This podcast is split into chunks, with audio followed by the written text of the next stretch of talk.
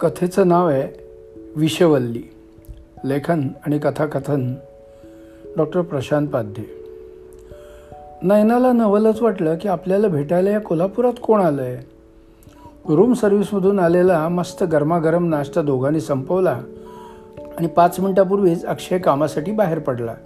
त्यामुळे ती मोकळीच होती. तिनं ठरवलं बघूया तर खरं कोण आलं आहे ती लिफ्टनं खाली रेस्टॉरंटच्या लॉबीत आली. आणि तेवढ्यात समोरून हॉटेलचा मॅनेजर आला. मॅडम ती कोपऱ्यातल्या त्या सोफ्यावर बसलेली निळा शर्ट घातलेली व्यक्ती आहे ना ती तुम्हाला भेटू इच्छिते. तिनं लांबूनच पाहिलं. एक साधारण तिशीचा माणूस समोरचं मॅगझिन वाचत बसला होता. ती गेली आणि तिचा पायराव लागताच त्या माणसानं मॅगझिन खाली ठेवलं आणि नयनाला समोरच्या सोफ्यावर बसायची खूण केली. ती बसली पण तिला कळे ना की हा कोण आहे? आपण तर याला कधीच पाहिलेलं नाही. मी नितीन. मला माहीत आहे आपण यापूर्वी कधीच भेटलेलो नाही. मी तुम्हाला तसदी देतो आहे कारण मला तुम्हाला काही सांगायचं आहे आणि एक विनंती करायची आहे. बरं कॉफी घेणार? तिने रुकार देताच त्याने लांब उभा असलेल्या वेटरला खूण करून दोन कॉफींची ऑर्डर दिली. मी आणि तुझा नवरा अक्षय एकाच कॉलेजात होतो. अक्षय मला एक वर्ष ज्युनियर.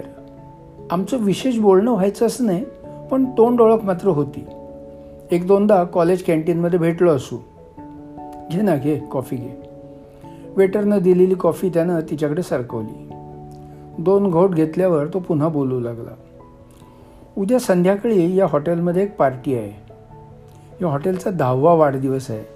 त्यानिमित्त सगळ्या रहिवाशांना जेवण आणि डान्ससाठी आमंत्रण आहे. मी तिथे यायचं टाळणार आहे आणि माझी विनंती आहे की तू पण येण्याचं ते टाळावंस. नैनाला कळे ना हा माणूस मला असं का सांगतोय?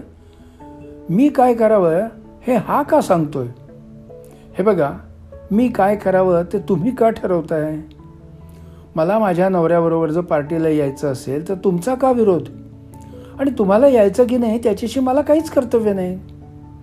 बरोबर आहे. तुम्हाला तसं वाटणारच कारण अजून मी सगळ्या गोष्टी तुम्हाला स्पष्टपणे सांगितलेल्या नाहीत. मी पुढचा पुण्याचाच पण नोकरीनिमित्त इथे कोल्हापुरात आलो.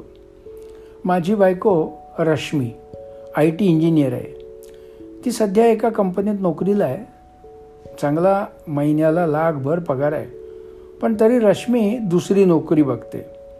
तिला इथलं वर्क कल्चर आवडत नाही आहे तिने कालच एका मोठ्या कंपनीत इंटरव्ह्यू दिला आहे आज तिला कळणार आहे की तिला तो जॉब मिळतो की नाही.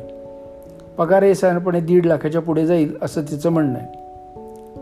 अहो ते सगळं ठीक आहे. तो तुमचा आणि तुमच्या बायकोचा प्रश्न आहे. तुम्ही हे सगळं मला का सांगताय? आणि जर हेच सांगण्यासाठी बोलावलं असलं तर मात्र असं म्हणून ती उठू लागली. दोनच दोनच मिनटं बस. मी सांगतो सगळं. ज्या कंपनीत तिनं इंटरव्ह्यू दिला आहे ती कंपनी तुझ्या नवऱ्याची अक्षयची आहे. हे मला माहीत होतं पण मी तिला मात्र बोललेलं नाही अजून.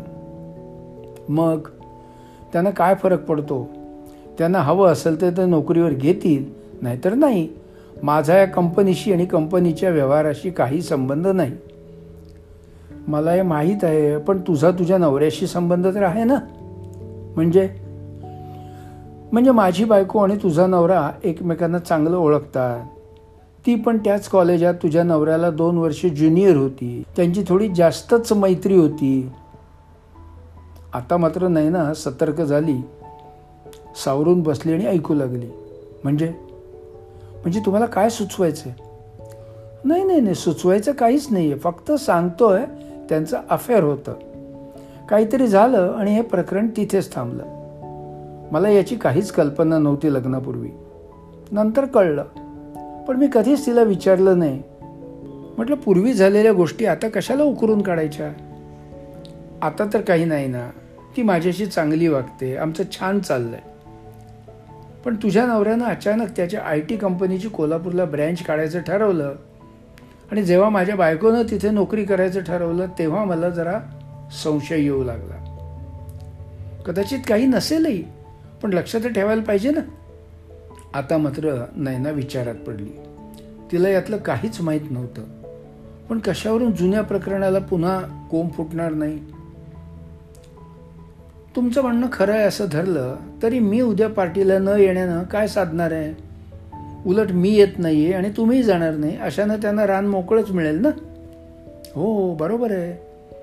मला त्यांना रान मोकळंच द्यायचं आहे म्हणजेच खरं काय ते कळेल ना? आता मात्र तिला त्याचं म्हणणं हळू हळू हळूहळू कळायला लागलं होतं. पण त्या पार्टीत काय चाललंय काय झालं ते कळणार कसं?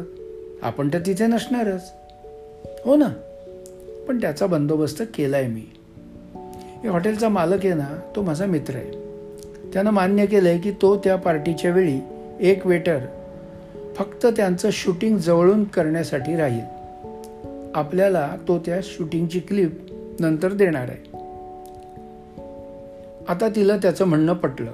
ठरल्याप्रमाणे दुसऱ्या दिवशी पार्टीच्या वेळी ती डोकं धरून बसली. आणि माझ्यासाठी मात्र तू एन्जॉयमेंट घालवू नकोस हां. म्हणून बजावत तिनं अक्षयला पार्टीला पाठवून दिलं. पार्टी झाली आणि अक्षय रात्री उशिरा खोलीत आला. येताना दोन पेक जरा आज जास्तच झाले असं म्हणत झोपीही गेला. दुसऱ्या दिवशी तो कामावर गेल्यावर नैना नितीनला भेटायला रेस्टॉरंटमध्ये खाली आली. तो हातात आयपॅड घेऊन तिची वाटच बघत होता. ती आल्याबरोबर त्यानं कॉफीची ऑर्डर दिली.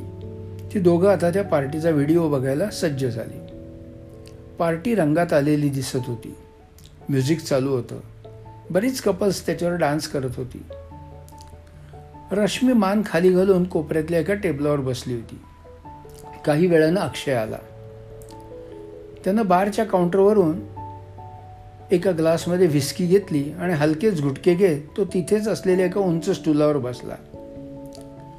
म्युझिकचा ठेका पकडून तो बारच्या कट्ट्यावर हाताने वाजवत होता आणि इकडे तिकडे नजर फिरवत होता. अचानक त्याला रश्मी दिसली आणि तो हळूहळू तिच्याकडे गेला. तिचं लक्ष नव्हतं. त्यानं हाक मारली हाय रश्मी. तिने वर पाहिलं. कसूनशी हसली. Hey can I sit here अक्षयनं विचारलं. तिनं मान डोलवली. काय झालं रश्मी? एनिथिंग सिरियस तिने नकारार्थी मान हलवली. अरे मग अशी कोपऱ्यात का बसलीस? बघ बघ कसं मस्त म्युझिक लागलंय. तरीही ती गप्पच. रश्मी काय झालंय? तुझी गप्प गप्प का? ए नवऱ्याशी भांडण वगैरे झालंय की काय? नाही रे तो खूप चांगला आहे. तो कधीच भांडत नाही. अगदी मी भांडण सुरू केलं ना तरीही. मग काय झालं? तुला बरं वाटत नाही आहे का? डोकं वगैरे दुखतंय? हो. डोकं ठणकतंय नुसतं ठणकतंय. तुला चांगलं वाटणार म्युझिक माझं डोकं उठवतंय. हे या ड्रिंकमधले दोन सिप घे बरं वाटेल. त्यानं ग्लास पुढे केला. पण तिने तो परत त्याच्याकडे ढकलला. हे पण काय झालं असं अचानक डोकं दुखायला? काल माझा एका कंपनीत इंटरव्ह्यू होता. मग झालीस की दे सिलेक्ट अरे तुला कोण नाकार येईल? तुझ्यासारखी हुशार एम्प्लॉई सहजासहजी थोडीच सापडणार आहे. अरे बाबा इंटरव्ह्यू छान झाला. इंटरव्ह्यू घेणाऱ्या माणसानेही कौतुक केलं. म्हणाला you will be definitely selected I shall inform my boss and you shall be in the company मी खुश झाले. माझ्या पगाराबद्दल त्याने अपेक्षा विचारली असता मला सध्या मंथली एक लाख रुपये मिळतात. त्यामुळं मी साधारणपणे दीड लाखाची अपेक्षा करते म्हणून सांगितलं. त्यावर तो म्हणाला अहो कदाचित त्यापेक्षा जास्तही मिळेल असं मला वाटतं. पण आज आज सगळंच बोंबललं. म्हणजे त्यांनी तुला सिलेक्ट नाही केलं? केलं ना केलं. पण पगार पंच्याहत्तर हजार रुपये मिळेल म्हणून कळवलं.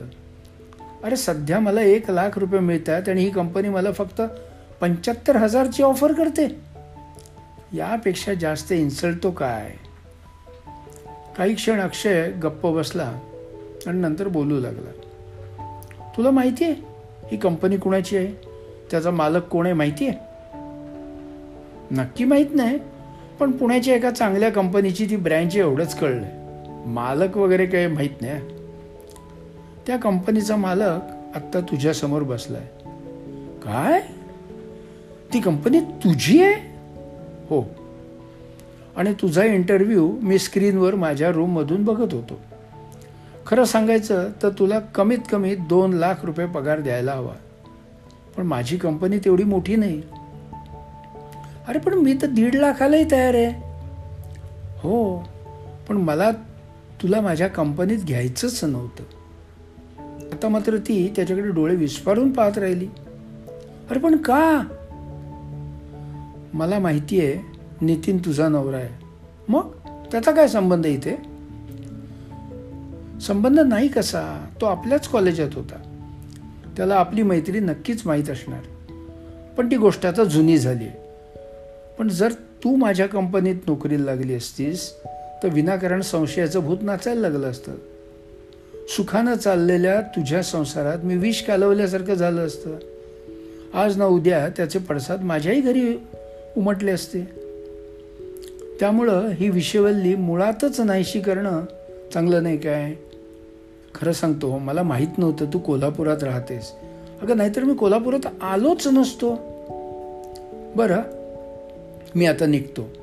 आणि तुला हेही सांगतो की मी कोल्हापुरात माझ्या कंपनीची ब्रँच काढायचा बेतही कॅन्सल केला आहे best of luck and good bye एवढं बोलून एका घोटात हातातलं ड्रिंक संपवून तो निघून गेला.